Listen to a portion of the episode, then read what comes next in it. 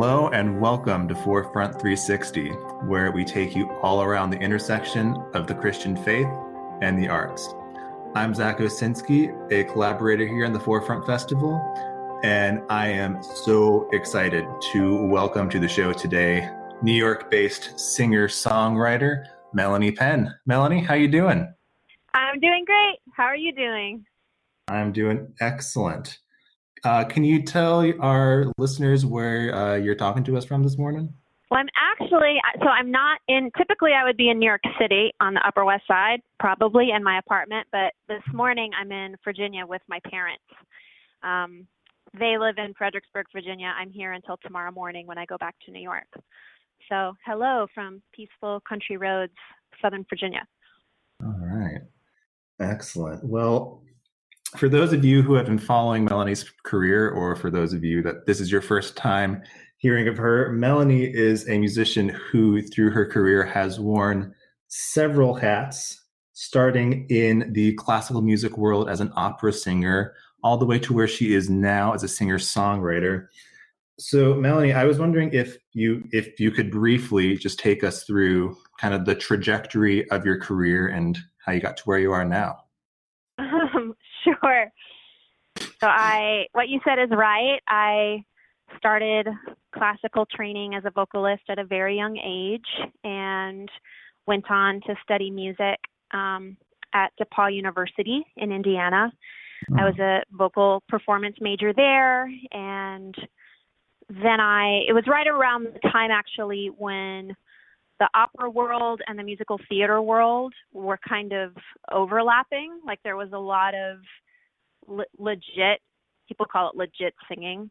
That's in quotation marks, you know, but there was a lot of legit singing happening on Broadway. So I decided to move to New York after graduating and work, like, break into the Broadway scene. Mm-hmm. And I spent about eight to nine years doing that. And I, I did okay. I mean, I I learned a lot, and I really was in kind of performance boot camp that entire time because mm. a lot of a lot of times I was doing eight shows a week and stretching my voice in different ways and kind of experienced the athleticism of that. Mm-hmm. And at some point, at some point during that, I'd always been interested in songs. So like mm-hmm of all the musical repertoire I had been involved with, like just songs, like three and a half minute songs, just always pulled me in the most. Mm-hmm. And so as I as I was functioning in the musical theater world, I really just started to feel a a serious compulsion to try to write songs, and mm-hmm. I. Mm-hmm. It just, I have no explanation for how it welled up in me to do to try, but I eventually did, and um, kind of kind of as two things kind of happened at once. Like one thing is I I had this insatiable desire to write songs. And as that was happening, my desire to be in the musical theater world started going down. So it was like an inverse relationship, which oh so in a very organic way i just transitioned out of musical theater and thought like no i'm gonna i'm gonna write songs now it wasn't that simple you know there was a lot of there was a lot of overlap because musical theater was like my job so i had to have a job while i started writing songs but um sure.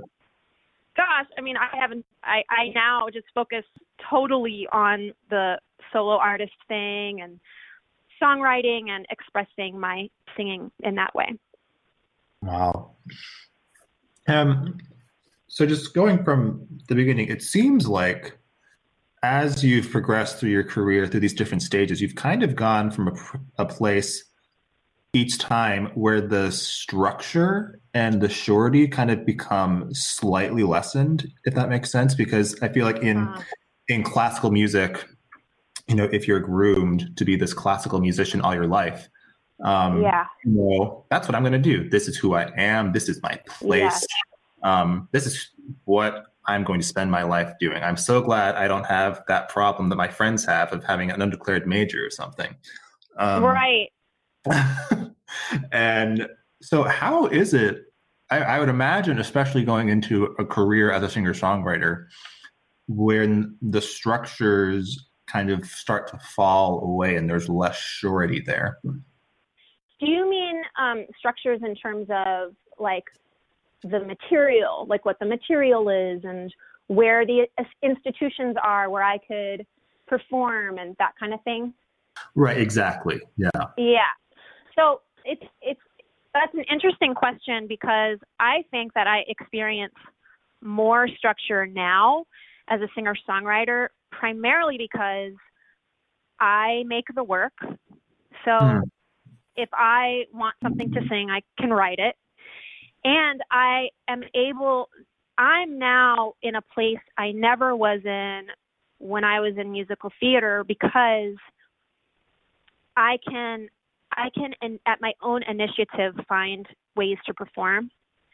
One thing that I didn't like in the Broadway world was if I don't get hired for the job, like I don't get to I don't get to share with people unless I'm hired. So mm. control kind of goes to the to the you know audition people behind the table or the casting directors or whatever. And the powerlessness that I felt as an artist in that environment was really hard for me. So wow. now, now in a way, I can kind of create my own structure and find find ways to perform and find the people who will resonate with me directly. Like in in in the classical music world, and I think in the in the Broadway world, there's always an, a middleman, and the middleman is the show. It's like mm. you you step into the show, and then the show gives you a vehicle to perform and share a gift. But right. as a songwriter, I kind of have taken that middleman away where like I can perform directly for an audience you know and mm-hmm. share without like like share share material that I've written. That sounds like a really narc like egocentric way to put it forward, but I for me it's been really liberating and has just felt like okay, I don't have to wait around to get cast in a show. Sure. Well, and going off of that, in opera and musical theater, you are singing a role which has been given to you. Um, yeah. yeah. You are always um, kind of assimilating to whatever that role is. And it yeah. sounds like now in your career, what you're creating, what you're performing is wholly, it's yours. It's something that you have created and it's a gift that you have that you want to give and you know it very well. Yeah, I think so. Yeah. And I always, you know, I can never be completely rogue. Like I'm a big believer in artists artists not being like, "Hey, I just make art for me and I make exactly what I want to make and if people like it, that's fine." So mm-hmm. I I definitely always have guardrails, which is an audience and like what could an audience resonate with mm-hmm. and what could listeners attach to. So so in that way, in that way there there there are like parameters, I guess. But yeah, I like I I just had an epiphany at some point um when I was doing musicals that I was like, I'd like to sing my own words. Like, wouldn't that be cool? Like, wouldn't it be cool not to 1,000 times sing words and notes that someone else had written. Like it would be cool to sing things I had written. So. Sure. Wow. Well, I wanted to ask you so when you get into the thick of these careers, whether it's opera or Broadway singer songwriting, there is a comfort zone that that comes with that where yes you, know, yeah. you have your niche and you know what you're doing and this is this is your life um, yes. So, can you shed some insight into what it's like to kind of give up what you know and walk into a completely new stage of your career? Now, granted that there, you know, the common theme through all of these stages of your career has been you, music, you're singing. Um, yeah. But certainly they're also very different. So, can you talk about what that process has been like? It kind of renders me speechless because I started writing songs so late in life, and a lot of my songwriting peers they were writing songs when they were 10, you know, like full blown songs. And I didn't start until my late 20s. Oh. And at the time, I felt like this makes no sense. It's like, why am I doing this? I was like, I can't not do this, but it still makes no sense. And I feel so dumb. And uh-huh. I, I still I, I and I still kind of feel that way. Like I think from now until I die, I'm gonna feel like a new songwriter because I started so late in life. You know, like now I've been writing songs for a long time and people have liked them, but I'm like, no, I'm still learning what I'm doing. I don't know. Um, I think even if, I mean, no matter what you're doing, I think there's always going to be stages where you're initiated into a new skill or where like you're picking up your instrument again for the first time or mm-hmm. something happens and you have to learn to play all over again, or part of a technique falls apart and you have to build from the ground up again. So it, it probably is a little bit of a myth like, hey, I know what I'm doing and now I'm established in this groove and I just stay in this groove. Like I think I think even in those lanes where someone's not making a big career change, there can be those moments where you're starting over again. Um, my my cases have been really dramatic because I've been I've changed mediums. Mm-hmm. Um, but I I don't know. I mean, I've I've talked about misery being very a very guiding force in my life, and sure. I have found that misery will get me get me through going through a comfort zone because if I'm miserable enough, which is what I arrived at in musical theater. So mm-hmm. if I'm miserable enough it will it will push me through a comfort zone out of necessity, if that makes sense. Sure. That was a whole bunch of things. I just touched on a whole bunch of things, but but but for me, I I was able to kind of violate my own status quo because I became really miserable where I was. Uh huh. Sure.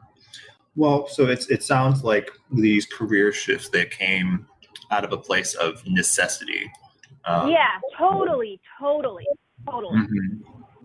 So, where, and, and, I guess this is going into a more the faith side of things, but where did you and do you find strength to make these shifts that are so drastic? Oh my gosh, that's a good question. um, yeah, I think, and again, I, I mean, I talk about I talk about the the gift of misery a lot with artists mm-hmm. because I think that artists feel things very intensely, and so sometimes in those dark seasons of feeling like things aren't working, it's um it's easy to take it as a setback, but mm-hmm. it it can actually be lighting the path towards something else or lighting the path toward an adjustment. Um, sure. uh, and I I think that in moments where you need inner strength, like Christian artists are so well equipped to go through those moments because we have the Lord and we can trust that the Lord has a purpose for our lives. The Lord is also intensely creative, like the author of all creativity. So mm-hmm. when the author of all creativity is watching over you as you're having a dark time, or like a time when the, you know the way isn't clear when the author of all creativity is watching over you like you can be sure that the there's an end like there's light at the end of the tunnel. So i don't have any tech i don't have any like tricks for strength in those times.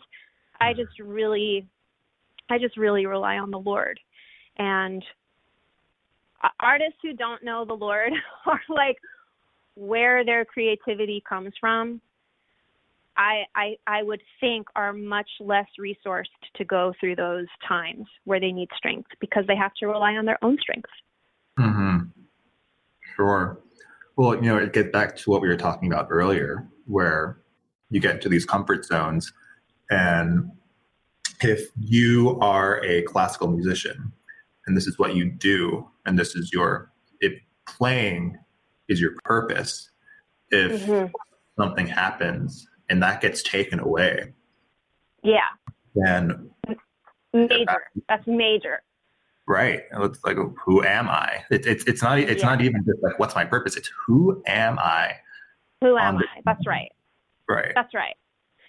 And i don't know. I mean do you do you think like i, I think our society is not very doesn't really know what to do with artists who are suffering in that way because we're still kind of in this post industrial age where what you do is what you do. It's like separate from who you are.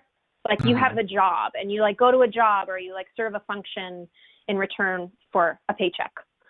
Mm-hmm. But but artists I think embody the whole like who I am is what I do in a very unique way. Uh-huh. So when that's when that's threatened, it's like very very hard and it can feel very like lonely and hard to find support in those times, I think. Sure. Well, you know, but something I think artists kind of pride themselves on is that the fact that we do feel kind of separated from kind of the industrial mindset of just like work, work, work. Yeah. Um, and although it is work, work, although it feels like work, work, work, doesn't it? right. Well, exactly. Um, but I mean, just being in a season of, of injury personally myself for for yeah. a bit, um, the it's kind of been okay without a flute in my hands. Right, right. And what work am I doing? And what do you want me to do with this abundance of time that you've given me, God? Um, mm-hmm. And the invitation has kind of been to rest, um, which I've not necessarily welcomed kindly at times because right. I say, well, no, I need to work. If I don't use this gift, I'll get left behind. Right, right. Scarcity. Mm-hmm. Scarcity mindset. So do you I think that you're you're probably very because this is the place you're in.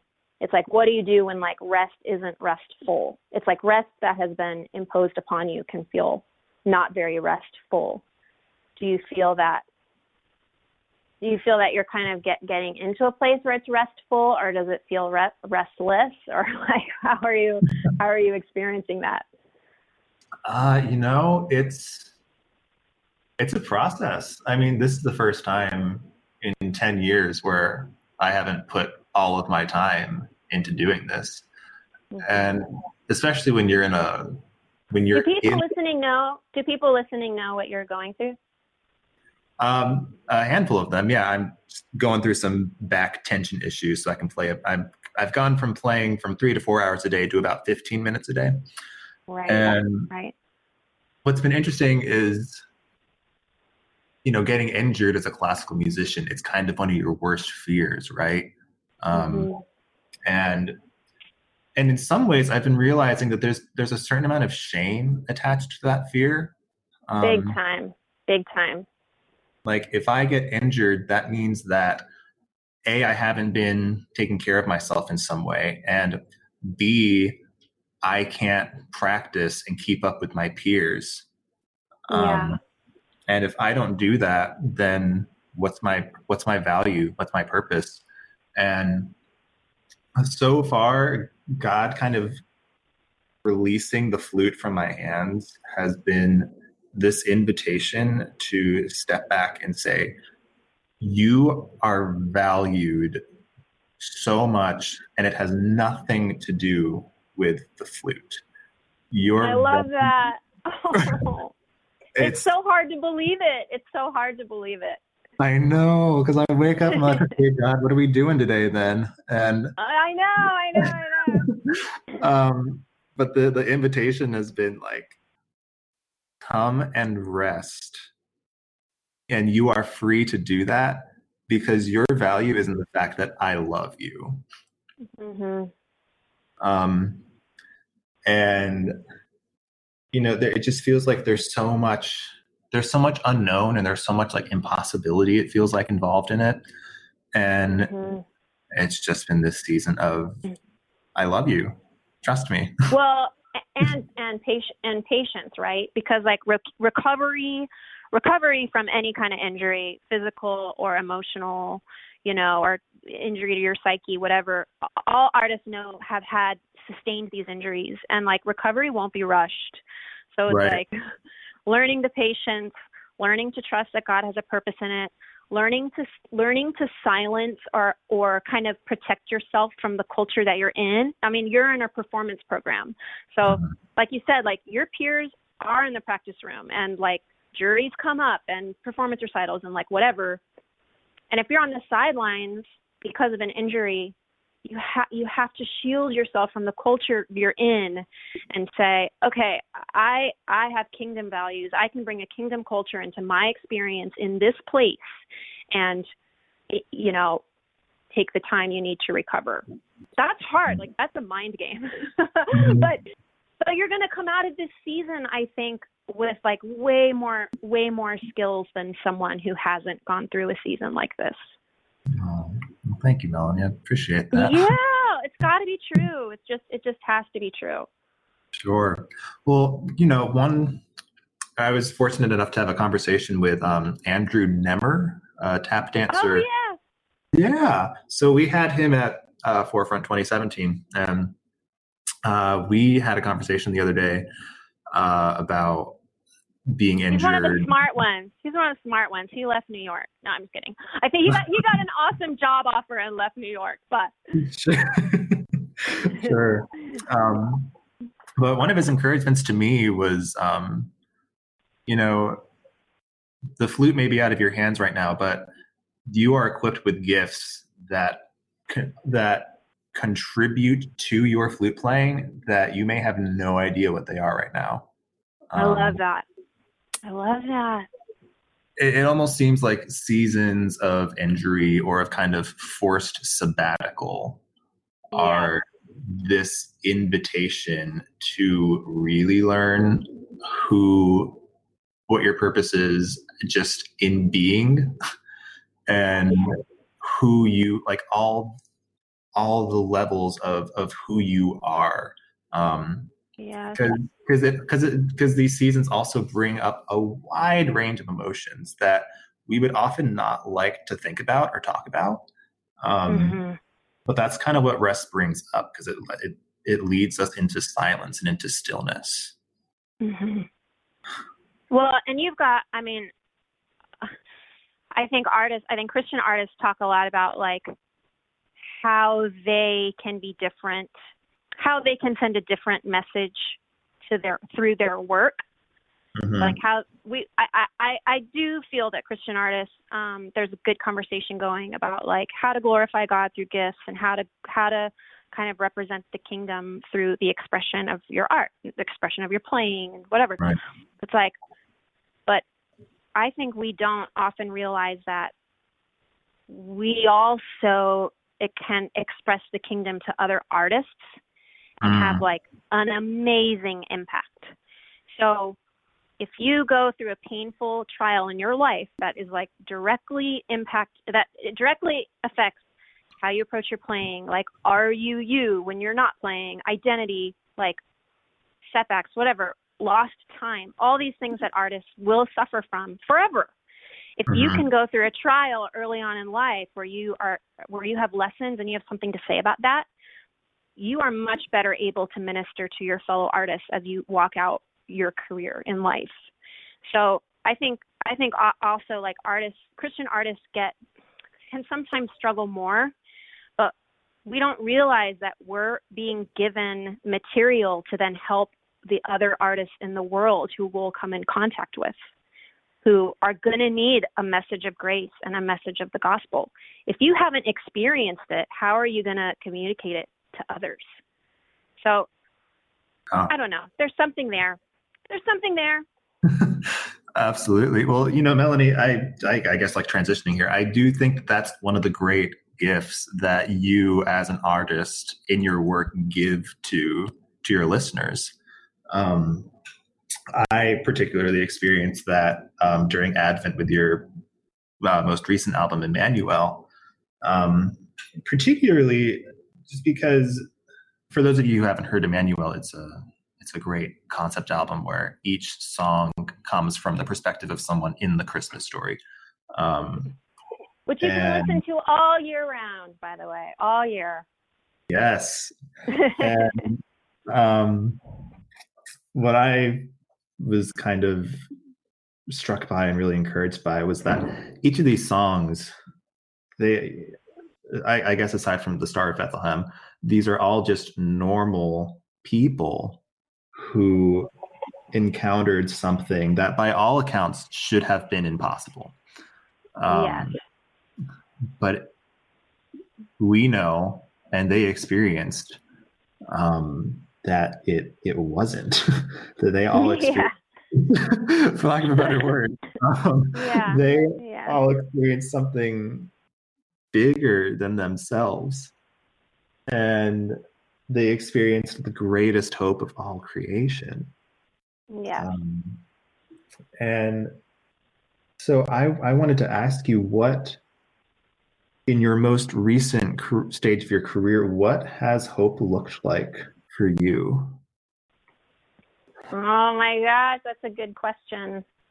I, I really, mm, I mean, I kind of go, I can go up and down in terms of like having hope depending on my circumstances like so here so here I'll go back on like myself like when I'm talking to you about like taking courage when you have what looks like a, a setback um, mm-hmm. So if I if I'm having a creative setback, like I will I will struggle to find hope for sure. But then if I am putting work out in the world and it's being well received and I feel like I'm moving forward, it's a lot easier to have hope. Mm-hmm. Um, so right. so I am daily, every every day, every day in the process of like resetting my hope on who I am in Christ and mm-hmm and that my perspective is eternal, the timeline is eternal, the timeline is not this world. Like it's very possible that as an you know that my artist career mm-hmm. it's very possible that my artist career will um, extend for eternity into heaven and i'm going to have a lot of time to do all of the work that i long to do so right. when i'm able to like lift my eyes off of the the temporal world I'm in and shift my perspective to eternity, I feel much more hopeful.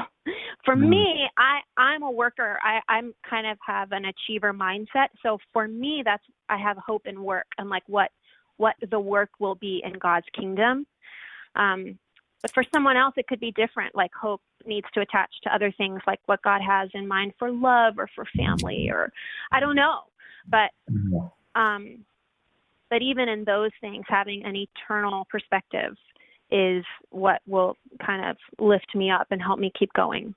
And again, like I think, I think only Christians can have a very holistic view of what eternity is, mm-hmm. and mm-hmm. and a very sure view mm-hmm. of eternity. It's important. That eternal timeline, I think, is really important. Sure. But like, right. look at you, like these times, like these times where you're not practicing, like this is a blip. Like this is a blip when it looks when you are going to be playing flute for eternity. For for people you've never met. Like you're gonna be you're gonna be playing flute for people who are already dead and gone. Like you're gonna be playing for them, and and this will be a blip on the radar. mm-hmm. Right. Oh man, you know that that makes me think of of uh, Lamentations, the um the the verse where um the Lord is good to those who wait for Him, to the soul who seeks Him. It is good wow. that one should wait quietly for the salvation. that's so good. Waiting quietly. Oh my god. Right. So and you just you're just like, dang it. I know. You're like, why couldn't I have waited quietly before? Now I have to be injured. No, I'm just kidding. I don't think God. I don't think God does that, but. sure. Um, wow, Melanie. Well, can you can you tell us what's next? What's on the radar? Sure. I um, I have finished another songwriter album, and it's a pop project, and it is 14 songs. Um, it is not as tight of a concept as Christmas, but there is as a Christmas album, but there is a concept around it, which is that each song kind of ushers the listener through a stage of change or, or hmm. through a process of change. So from you know the first song kind of introduces a change kind of coming to coming to you on the horizon and then the last song kind of puts the season of change to rest and the and the narrator moves forward um, but I, I was going through a lot of change when I was writing the songs and I I really wanted I really wanted I really want all the songs to encourage anyone who's going through a change or facing a transition that feels scary. So that's what the that's the story that the songs tell and they're really like upbeat, happy songs, you know. I, music pop music has gotten very slow and so mm-hmm. I wanted to um I kind of wanted to resist that motion and make a really upbeat album. So that's what I did. And I'm looking for ways to release it now, you know, like a lot of pre planning goes into pushing songs to market. So that's what I'm doing now. All right. Excellent. But I'm excited. wow. Well, we're all certainly looking forward to hearing it. Last question here before I let you go. Um, yeah. If you had any encouragement or even a challenge for Christians in the arts, what would it be? Hmm. Challenge for Christians in the arts. Um, there's that's a very full. That could be a whole like week long conversation. um, I you know, I'm I'm not gonna say I'm not gonna say the the normal things, which is like make sure you glorify God and commit your work to Him and all that, because I think we know that. Right. Um, I'd like to say something different, which is something that I I have had to challenge myself with, um, which is um, self promotion, and mm. I think that I think that Christian artists can feel very, they really take to heart um, God's, you know, you know, Christ Christ's instruction to be meek and um, have humility and kind of like move into the world as a servant. Mm-hmm. And I mm-hmm. think sometimes Christian artists apply those principles in taking a back seat with their art and kind of like, well, I work hard and I'm a servant of the Lord and I just I trust that God's going to do with the work what he will. And that's totally mm-hmm. true. But but there's also something to be said for having a lot of like dignity and authority with talking about who you are as an artist and like and like being able to say like hey you know what i'm really good and and you should check out my work and i would love to i would love to come meet with you and share a little bit about what i'm up to or like walking into the audition room with a lot of confidence um, mm. I, I see christian artists struggle with this more than my non-Christian artist friends, and I I don't I I don't I don't think that uber confidence as an artist, which is what you need, actually, which is what you need, um, is antithetical to the gospel. And mm. like nowhere, like nowhere in Christ's ministry, if we're going to use Jesus as an example, does he ever downplay his gifts? He mm. doesn't he says they come from the father so he's always like my you know i do what the father does but he's never like oh my healing isn't it's it's okay you know he's not like he's not like oh i mean i teach it's sort of true but maybe maybe it's not for you he's just like this is true this is like uh, uh he knows who he is. And he always but he always gives glory to the Father. So I, I think that Christian artists can really grow in this way, like knowing who they are, being confident in their work, like like the worldly term for that would be self promotion but like but like doing that firmly and then always giving glory to the father. That would be my challenge. There we go. There's my there's my speech. It's over wow. does that make sense no absolutely um and I only say that because it's like I've had to learn. I've had to learn, and it's been very slow and painful. Right. Mm-hmm. Well, I I do think you're right that that is like that is a totally separate conversation because like the, the question that comes into my mind is that why why do we think it's better to downplay our gifts? Why yes. do we think it's better to kind of hide them um, and kind of settle I, yeah. kind of false humility, you know? Yes.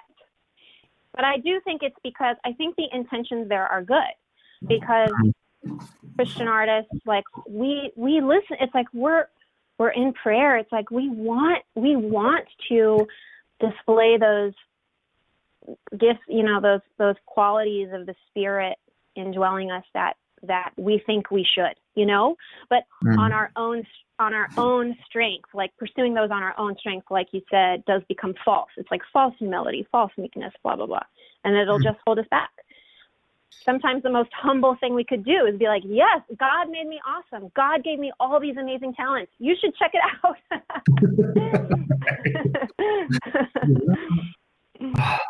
wow.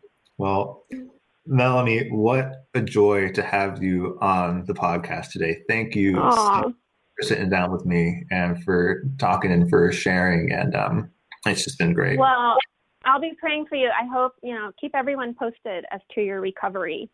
And just man, I, I love what I love what Andrew said to you about um, the the hours like the three hours that you think you're missing every day practicing, you actually have no idea what you're actually practicing now. That's going to just exponentially affect your playing.